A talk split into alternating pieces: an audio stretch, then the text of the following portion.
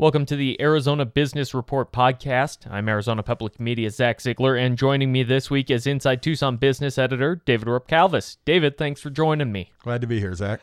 It's the new year here in Tucson, and the start of 2016 seems to bring with it a sense of optimism among the business community. I would use the word cautiously optimistic. For the first time in a lot of years, they're actually looking forward to see what's coming. They're not overly excited, but there is some hope there, and hope's a big word in our area right now. Hope in a business community can be a big helper. Yeah, it is amazing how much just uh, attitude can make a big difference. But hopeful is a good thing. After what Tucson's gone through over the last decade or so, anytime you can enter a year and your outlook is positive in any way, it's a good year. We have heard that phrase, slow, steady growth, a bunch in the real estate market, the job market.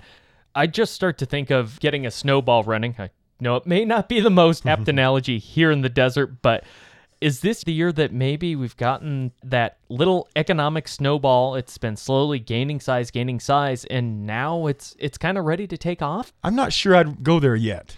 It's going to get to that point at some time. We obviously took a huge hit during the recession, and we've been climbing back up that mountain. Are we at the top yet? That I don't know. There's still some issues facing Tucson, and some of them we'll talk about here in a little bit. But you know, there is certainly a growing momentum.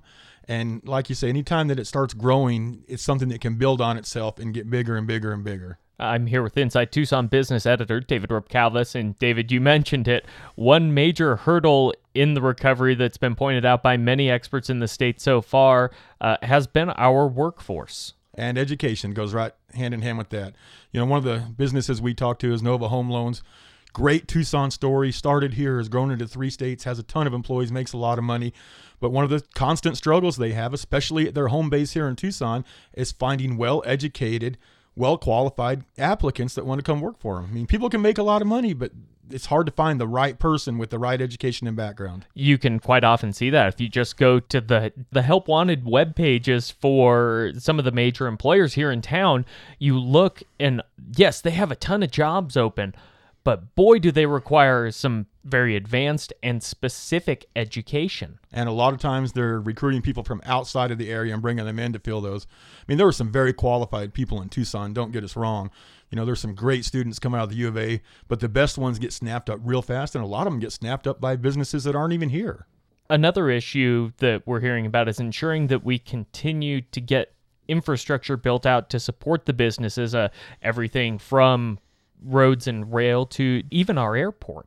And all of that is questionable right now. That that's one of the hurdles that the business community is facing is especially after the bond issue failed is no one's really sure what's going to happen next as far as this county government or the city government as far as building or fixing roads putting in new you know infrastructure under the ground.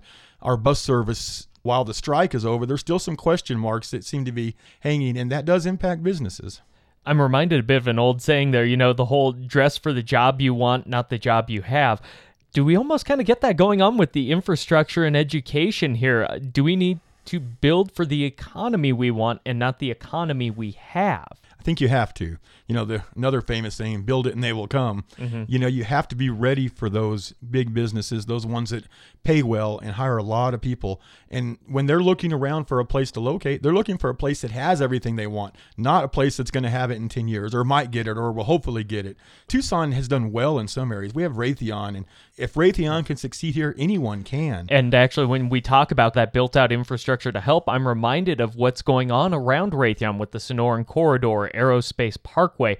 Those things are examples of building out and making it very suitable for someone to just drop right in and get running. And imagine if we had 10 other businesses similar to Raytheon. That's kind of the goal the county has and the city has and the federal government has. And they're all working together to try to make that come to life over there. And if it happens, you know, the businesses aren't going to show up until it's there. But, you know, if they build it, I suspect they'll get some that come. I mean, Raytheon's proven you can succeed here.